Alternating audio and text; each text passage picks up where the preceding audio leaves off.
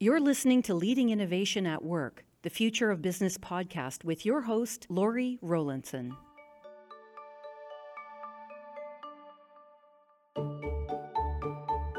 Hey everyone, welcome to this episode of Leading Innovation at Work. On today's show, we have one of my uh, favorite people that I've had uh, the privilege of working on in a number of different capacities in our industry, Dean Stanberry. Dean, thank you so much for being on the show today. Thank you, Lori. It's a pleasure to be here. No, it's great to have you. Hey, Dean, one of the questions uh, I always like to get uh, started with as a bit of an icebreaker. Um, you know, I know both you and I share a great passion for our profession and facilities management and everything around the built environment. And one of the interesting, interesting factoids that I I know about many professionals in our situations, we didn't start out that way. I'm wondering if maybe you could just, in your own words, just describe your career path, and it might be not a straight line, but you know, did you anticipate that this would be where you are in your career when you were a kid or university choosing your courses? And what was your career path? Yeah, it's been interesting. I've actually had two careers. Um, you know, I grew up in a small farm town in California.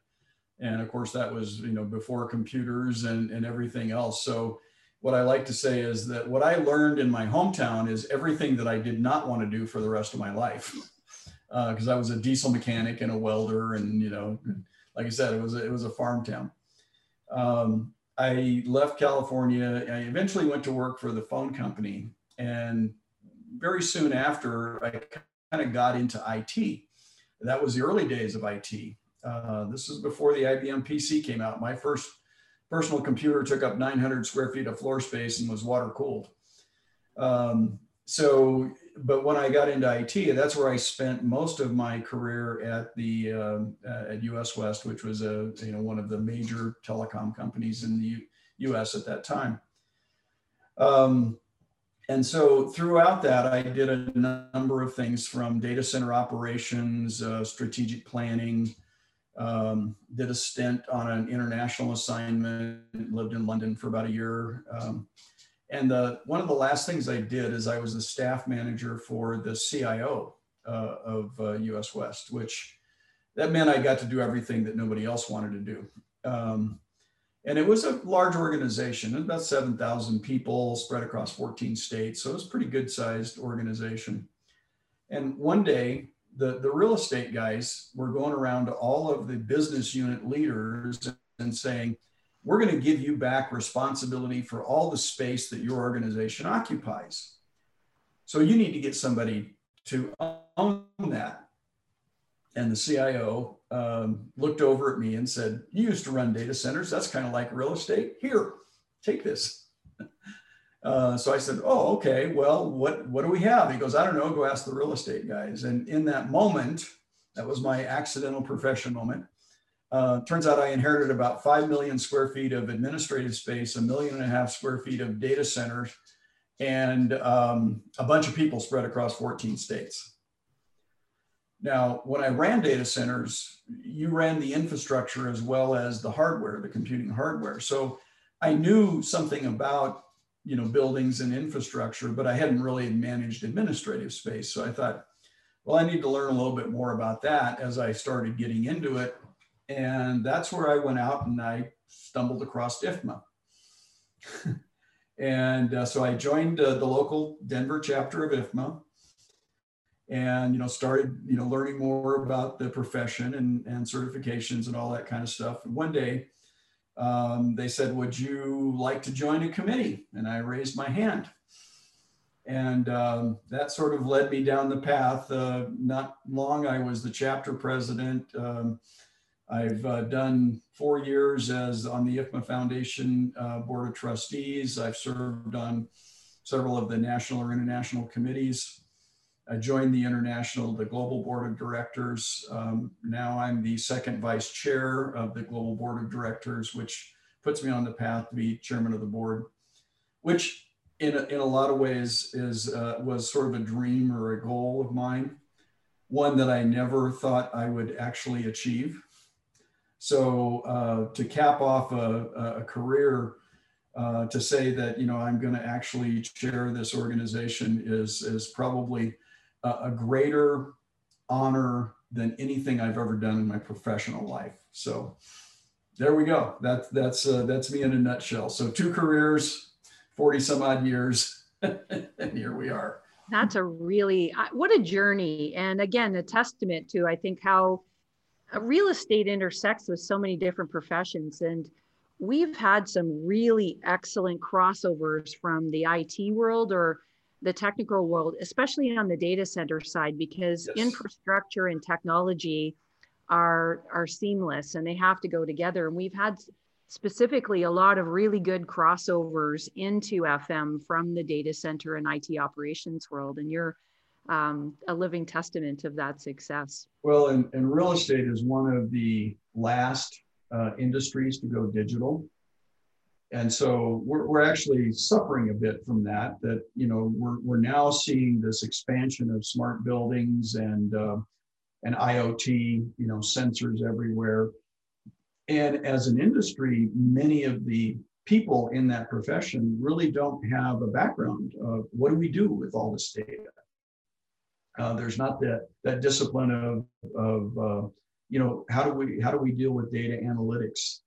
Um, so they're getting bombarded with all of this information and technology, and there's not a good underpinning of that, that technical background. So um, I feel fortunate that I had that, that technology background, and it's, it's helped me out in this, in the roles that I've had. Um, but many of our uh, professionals, you know, they've been in a brick and mortar world, not a bits and mortar world.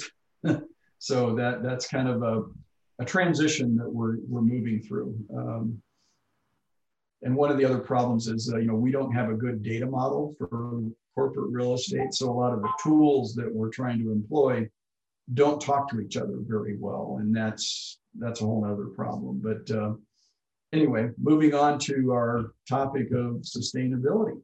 Yeah, I do want to talk to you about sustainability. I think your comment about data is really important though. And I want to underline how essential that is for our future in data-driven decisions. And I think the future is going to belong to those that are really good at integration yes. um, versus assuming they can own all of the data. I've been spending a lot of time on data. Uh, when you work with engineers, you can't get, a, get away from it anyway. Um, so embracing it. And I think the future is going to become even more dependent on data-driven decisions and empowered buildings that are automated and, and take action, which is a good segue into sustainability. But just to set it up for, for uh, twenty seconds is one of the things, and just observing you in the, um, in your, in your contribution, your tremendous contribution to I F M A, and just some of the, you know, I, I think I had the fortune of sitting beside you at lunch one day and we were having such great conversations and, and we started talking about sustainability. And I think it must've been hours later that we were still talking about sustainability. And I was just so impressed with your knowledge and your passion for this topic. And I, I certainly share the same passion around sustainability. So I thought maybe today we could, we could talk a little bit more about that. And I'd love to get your, your thoughts around our progress with sustainability as a profession in, in facilities management and corporate real estate and all things related to the built environment.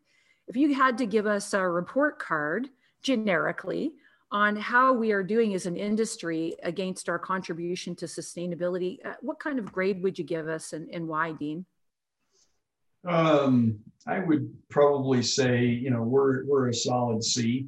Uh, you know, the I think sustainability has lagged a bit. Um, you know, for a period of time, you, every corporation has their annual, their corporate, you know, social responsibility report, whatever. Um, and I think you'd be hard pressed to, to find the, the details that they put in there and then actually find how it actually works in practice. Uh, so a lot of greenwashing, as they say, still occurs. Uh, but it's good to put in there because they know that their consumers and their investors want to see that information. Uh, but if you look at where we are from a, from an industry-wide, um, commercial buildings contribute almost forty percent of the, the C O two emissions. And that's everything from the construction to the operations to the decommissioning, everything that goes along with it. So that's a, that's a very big number. Um, and, and so even if we're making progress at that, there's another side of that is that um, you know, prior to COVID, and, and this is probably still true, is that we were building globally the equivalent of a New York City every month. And so that means by twenty sixty, we will literally have doubled the world's building stock. And so how many of those buildings are being built sustainably? Some of them are, but a, but a good majority of them are, are not. You know, we still don't see a lot of uh, the energy efficiency choices. There's still a lot of value engineering in construction and renovation projects, um, and, uh, and certainly not nearly enough, you know, going towards the net zero uh, goals of trying to be as, as energy efficient as possible. Um, so I would say, you know, we still got a ways to go there. Um, and part of that is actually, you know, companies making a conscious decision to say we must be more energy efficient. And to do that um, across the board, across their entire organization, you may have to sacrifice some of your profit margin. And we still have, a, you know, a, an economy that, that rewards um, profit taking over sustainability. And so, you know, if we point a finger at Wall Street, I'd have to go say, you know, you guys need to basically start rewarding companies that are operating sustainably and efficiently and not just Um, you know, uh, making obscene profits. Um, so is that going to happen? Uh, maybe not in my lifetime. So is that, that's a very interesting take on it. Is, so do you think, is it all about the money? Is it really come down to just that, which often it does? But what, like, other than that, what do you think are the biggest obstacles that are preventing our progress? Like, how do we get from a C to an A plus? What, what do you think is holding us back? Because, you know what, Dean, we've been talking about sustainability for quite a long time in our in our profession. We've had a lot of ramp up period, but I, I like you, I feel like we're not making progress to the extent that we could and should. What do you think is holding us back? Um, like everything, there's a there's a combination of factors. I used to believe that, you know, we would become sustainable. Uh, this is what one of the C F Os I used to work for would say is, I'll be sustainable when I'm made to be, meaning that when it's mandated, when it becomes regulated. And I thought that was what, what it was going to take, is that we had to just enforce regulation around it. But it turns out that there's probably a, a higher motivation around um, consumers and investors. So again, you know, the, the largest uh, corporations, Uh, they either have a large consumer base, if you look at like an Apple, um, or they have a large investor base, which is probably a lot of banks and other, other types of industries.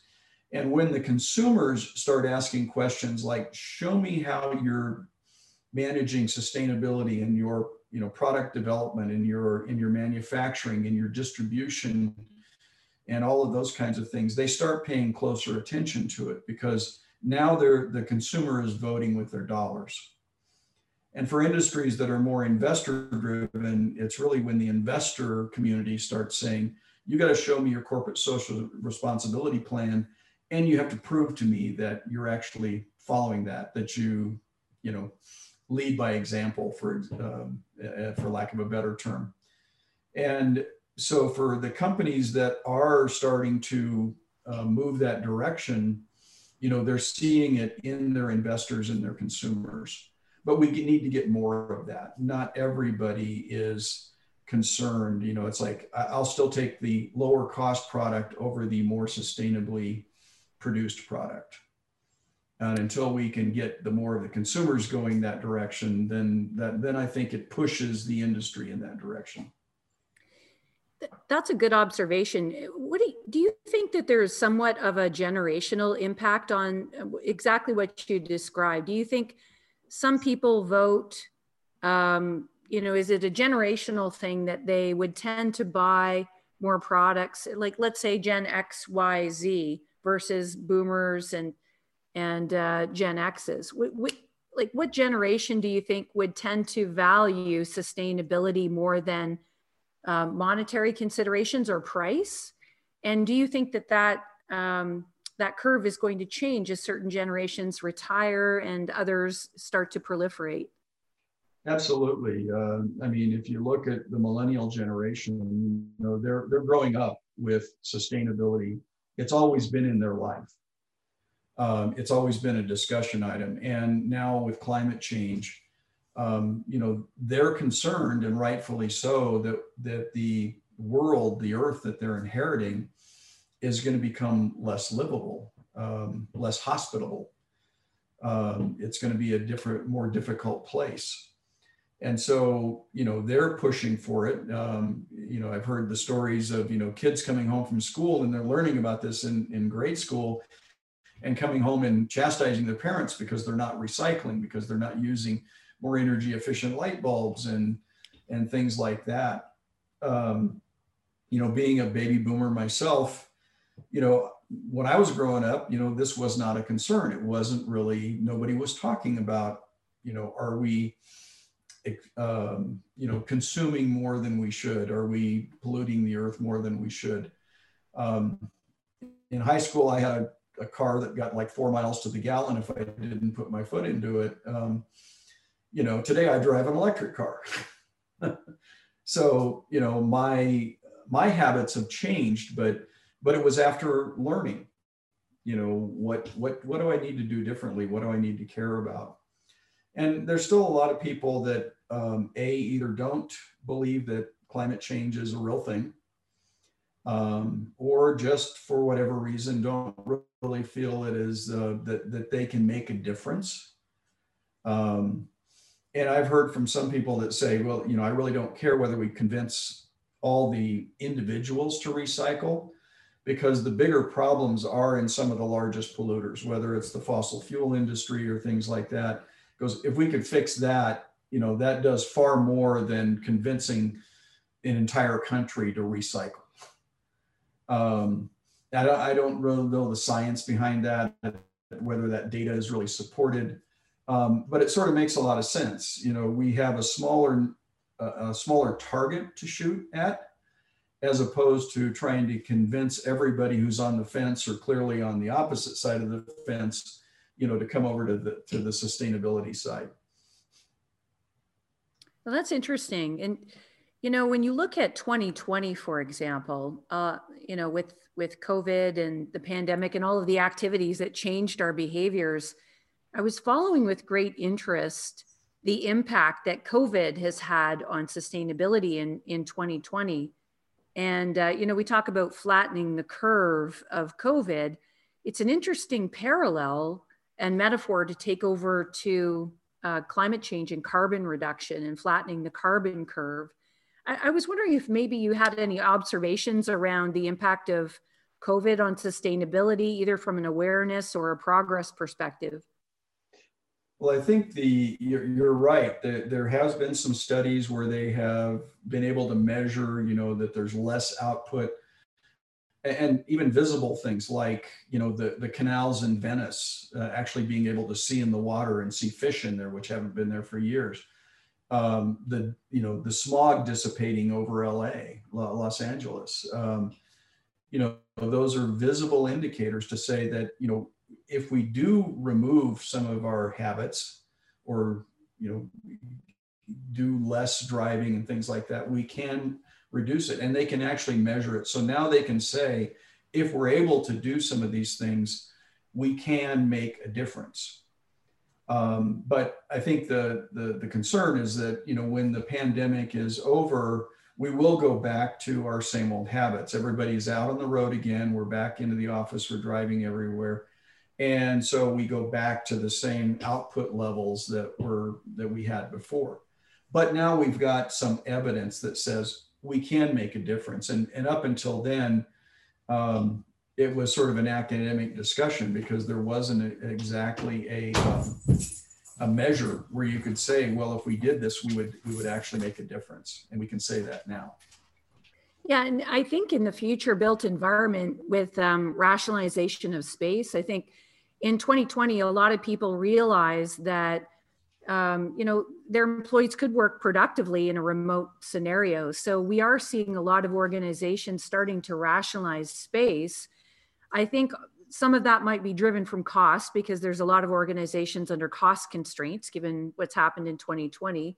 And, and real estate is usually in the top three expenditures of any company. So correct, cost is the big catalyst. But another lateral benefit, I think, of COVID is that, um, you know, with organizations rationalizing their space and, and making better use of their space uh, in a more efficient way, using the real estate assets to their maximum potential and realizing that empl- giving employees the flexibility to work anywhere. I think the best carbon you save is the one that you don't expend. And right, so that, I think, is going to help us uh, with portfolio rationalization. We'll, we'll make some effort, and by allowing people more flexibility, they won't be commuting as much. And I, I do think that some of the things related to going forward in our profession, I don't, I don't think we'll ever go back to the way that we were. I think that there will be some changes that will, will hopefully benefit uh, create collateral benefits for sustainability as well. Yeah. Yes. Well, and you know, everybody says we're never going to go back to the way we were. It's like, well, we were never going to be going back to the way we were anyway, because we're always changing. It's just yeah. that now we've accelerated and we've we've kind of shifted some direction as well. Um, you know, there there probably will be a, a, a smaller demand for commercial real estate, certainly um, people space. Uh, as as we move forward and say, okay, if we're going to work from home part of the time, even if it's not all the time, uh, do you really need that one hundred thousand square feet, or can you really get by with uh, sixty thousand because of the number of people that you have occupying that space at any given point in time? But, you know, that's all s- still speculation. It's early speculation. We don't have a, um, you know, any sort of history uh, to guide us and say, well, where is this really going to go? So a lot of prediction. And, and I think, you know, ten years from now, we're going to look back and say, you know, some people will have guessed right and some people will have guessed wrong. But the point is, is that right now it's still a guess. I think so. And I think it's going to really evolve the role of the facilities manager, because these buildings aren't going anywhere. They still need to be maintained. But I think that a lot of, there's a, a different focus, not just on sustainability, but the health and safety of those premises. So I really see this, the evolution of the role of the facilities manager in those business businesses to be really evolving. I think the other thing that we saw too, Dean, was um, F Ms were wearing two hats in contributing to the employee experience and helping to educate and reinforce policies like you must wear a mask or something like that, or just providing people information in the moment.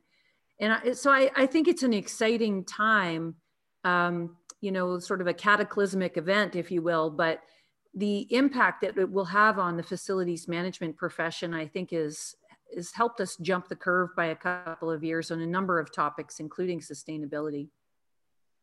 Yes, um, well, you know, the when we look at history and you say, where have we seen, you know, major innovations?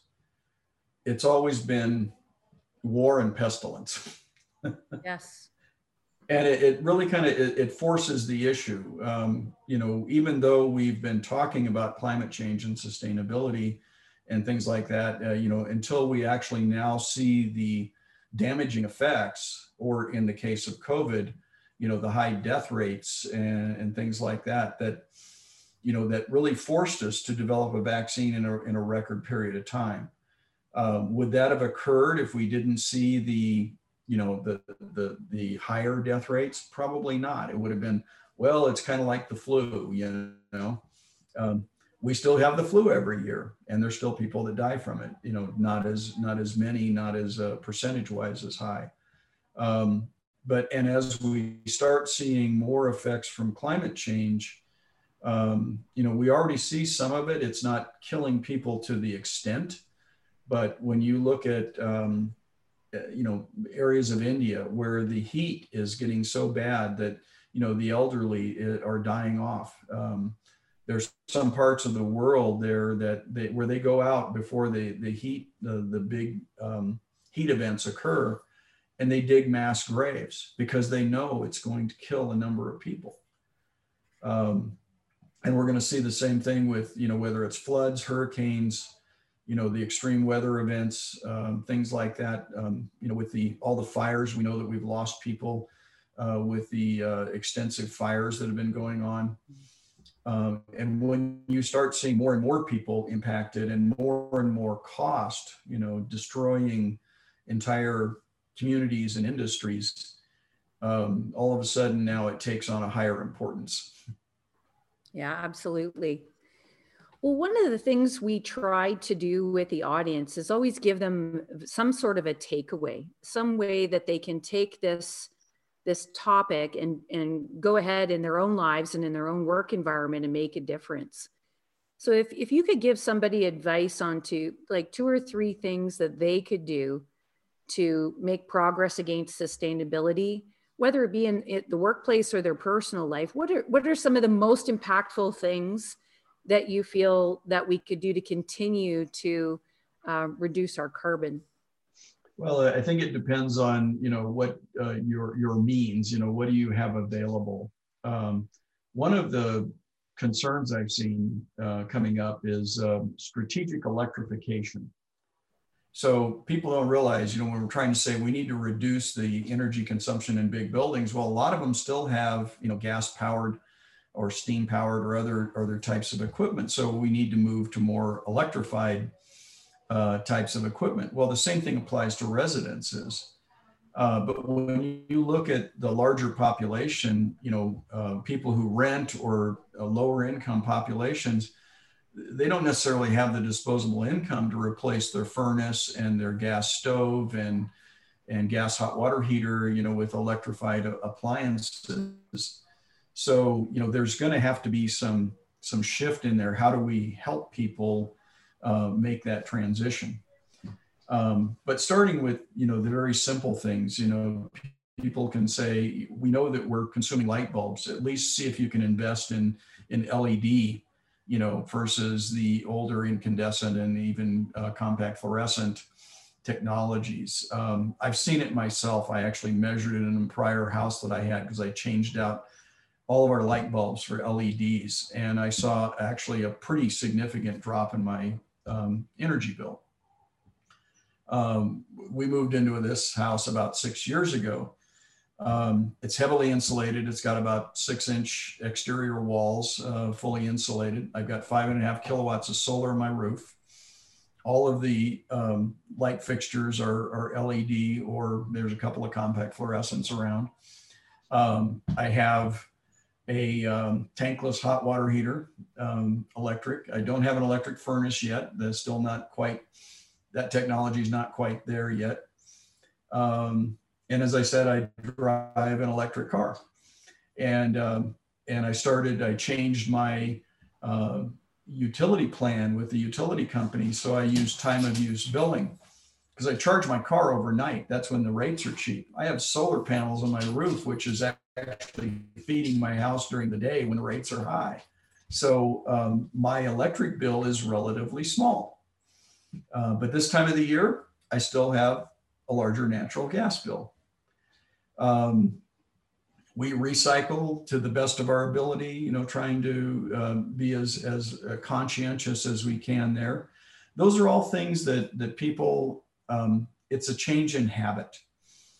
And if you've, if you're older and have been doing things a certain way for twenty or thirty years, sometimes it's hard to change habits.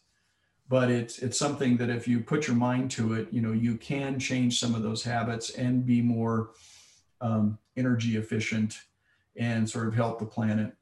You know, I even pay for a little extra on my utility bill uh, to say that I get my utility from wind source. So in essence, what I'm not producing with solar, uh, my utility company says, you know, I'm getting the rest of my utility, what I do use from the grid as, as a wind source. So I'm as, as sustainable as I can get right now. I think you've shared a wide spectrum of things that are realistic that people could adopt. And the one thing I would encourage people to do is you, you talked about habits, Dean, and you know, when you think about how much progress we have to make, it can be overwhelming, but to build new habits, you have to try. And I would just encourage everybody that's listening to pick something. I mean, we've heard, we've been exposed to different things you can do. You've heard a few examples from Dean today, but try something. Pick one thing and try it and learn from it. Talk about it with your neighbors and your friends, what your experience is, and then try another thing and try another thing. But it all begins with just experimenting and, and trying something. And it doesn't have to be as, you know, as radical. It, it can be just something that you're comfortable with starting. But once you start, it's interesting the path that it will lead you down of, uh, you know, pride and comfort. And, you know, you're building your, your ability to deal with change in a, in a much more productive way. So that would be my advice, is just try something. Do pick one thing, change your thermostat. So you, with one of those cool apps, so you can monitor it remotely and, and manage your temperature of, of your home. Just something very, very simple, but just take baby steps and experiment and learn and, and love to do that, would be my advice. Yeah, I didn't even go into the part that most of my house is automated as well. So, uh, you know, if I forget to do something, the automation takes care of it for me. Well, that doesn't surprise me coming from your background, and especially now that I know what your roots are in the data center world. So, um, yeah, of course you would want to do that with your own home, as much to the extent that we can, right? So. You know, another, um, I'll just put in a plug. So one of the other things I did a couple of years ago, um, there was an organization called the Climate Reality Project, um, actually founded by uh, former Vice President Al Gore, um, he, who did the movie Inconvenient and Inconvenient Truth, uh, for those that are familiar with that. But he founded this organization, and what they do is they teach people to give climate change presentations. So again, it's getting the message out there. And so far, uh, they do this, it's free to attend. You, uh, they're now doing it virtually, but I attended a, um, a session in another city. Uh, and when you're done, they give you all of this really rich material on, you know, why is climate change a problem? And it's well vetted, it's all got all the background information that I can go out and scare the hell out of people on climate change. And that's what I've been doing. In fact, somewhere here, I've got a little pin that they give you too that you can wear, which along with my C F M, uh, you know, I'm, I'm very proud of, of that one as well. But, you know, I do go out and give climate change presentations to people to explain, why is this a problem? And, and how do we know that it's human caused? Because uh, that's still a big question. Everybody goes, well, why is, why is this not a natural thing? Aren't we always going through these cycles? And that is true. Um, And they can actually trace back at least eight hundred thousand years through ice cores and other things. Because when you drill into the ice, you actually pull out air that's frozen in that ice. And they can measure what the contents of that air was, uh, how much C O two was there and so forth. And we've definitely seen the cycles of, of higher C O two and, and lower and, and going through all of this eight hundred thousand years, but nothing from what we've seen in the last one hundred years. You know, the, the most I think we, we hit was somewhere around the three hundred thirty, three hundred fifty maybe parts per million at the highest range. We're now at four hundred twelve or four hundred twenty-five. I can't remember the last reading, but it's the, the highest that they've been able to record through that, that historical record that they can, they can show. Um, and, and they can actually measure in the atmosphere. Um, C O two actually is made up of different types of, of carbon, uh, carbon twelve, carbon thirteen, and carbon fourteen.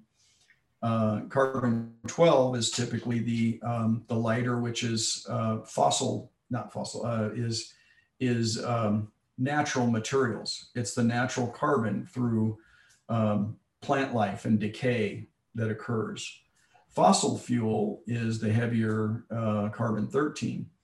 And they can actually see through, through these measurements, the increase is all, almost all in, in the carbon thirteen. Um, so we know that the, the higher levels of C O two in the atmosphere are uh, definitely attributed to fossil fuel, which is human activity. Um, we also have the problems with methane. You know, everybody's concerned about whether it's cows.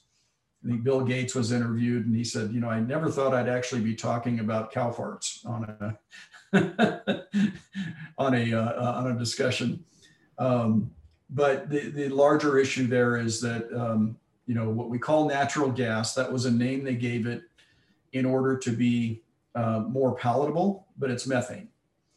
And uh, methane is a smaller part of the greenhouse gases, but it punches way above its weight, that it actually has, like, you know, orders of magnitude higher heat retention properties than carbon dioxide, than C O two. And so all of the methane and the, the, the pipelines and so forth, you know, they, they have tremendous leakage. Um, We're also seeing, you know, more methane being released from the tundras as the, you know, the uh, the frozen Arctic, uh, Greenland, and some of the parts of uh, Siberia and other things, as they start to thaw out, they're releasing tremendous amounts of methane into the atmosphere. Uh, same thing with the the oceans, the ocean, deep oceans. Um, methane is being released out of the oceans and comes up and is released into the atmosphere. So all of those things are additive. Um, you know, there, there's other greenhouse gases. Um, uh, nitrous oxide, which, you know, is my favorite dental um, device. That's laughing gas, right? That's laughing, laughing gas, laughing gas, carbon, uh, uh, nitrous oxide, but my dentist doesn't use it anymore. Um, and uh, bad news for me, because that's the only cheap thrill I get anymore, but, uh, you know, but, but they don't, they stopped using it partly because of the concern. There's other things they can do and it doesn't uh, pollute the atmosphere. So this is just my dentist who happens to feel that that's part of their contribution to not using that particular greenhouse gas uh, any further, because there's other things that they can do. So, um, but it's, it's good to check out Climate Reality Project, even if you don't uh, go get training to become a Uh, climate leader, as they call them. Um, there's a lot of information that they that they make available um, that gives you much more information about why these things are a problem and why some of it is accelerating as we see, you know, more of the forest areas being harvested or burned. Um, there's an area of the Amazon Uh, that, that's being basically stripped, um, you know, in Brazil and other places as we speak. Um, it, it's like a soccer field's worth a day or more um, that, that's being uh, removed. Well, that particular area produces about one fifth of the planet's oxygen. So when you take that away, we're, we're removing our ability to breathe. And uh, Is it, it, why are they deforesting? Is it for paper or, or farming? Do you know? It's, it's a little of both. Yeah, it's, it's farming. It's, uh, it's using the, the wood for fuel and, and other sources, but it's, um, it's something that as a country, they're not preventing. They're not, um, they, they made no agreements to um, reduce that deforestation. And of course, it takes hundreds of years to grow back. So, um, you know, we're, we're really removing a lot of our ability to survive. Barb and I worked on a project about five years ago called the Paperless Experiment, where we were trying to create a movement inside the workplace to get people to try to not print or use any paper at least one day a week, with the attempt to reduce. And it was, it was based off something you said, and it's not just deforestation and the carbon impact of the generation of paper and the recycling of paper, but um, a lot of people don't recycle, unfortunately, and a lot of paper still ends up in landfill. And paper actually creates methane when it decomposes, which is twenty-two times higher than just regular carbon. And um, we, had, we had hoped that that would catch on a little bit more, but maybe it's time to reinvigorate that again and just help people be aware. It's just, again, one thing that you can do in your own habits and behaviors to be able to, uh, you know, discourage the impact that, that we all contribute to. But so that's Climate Reality Project. Dean, you mentioned, is it climate reality project dot com? Or maybe you could send us the link, and I'm happy to include it as um, a clickable link at the end of the podcast, just so anybody can find out more. It sounds very interesting.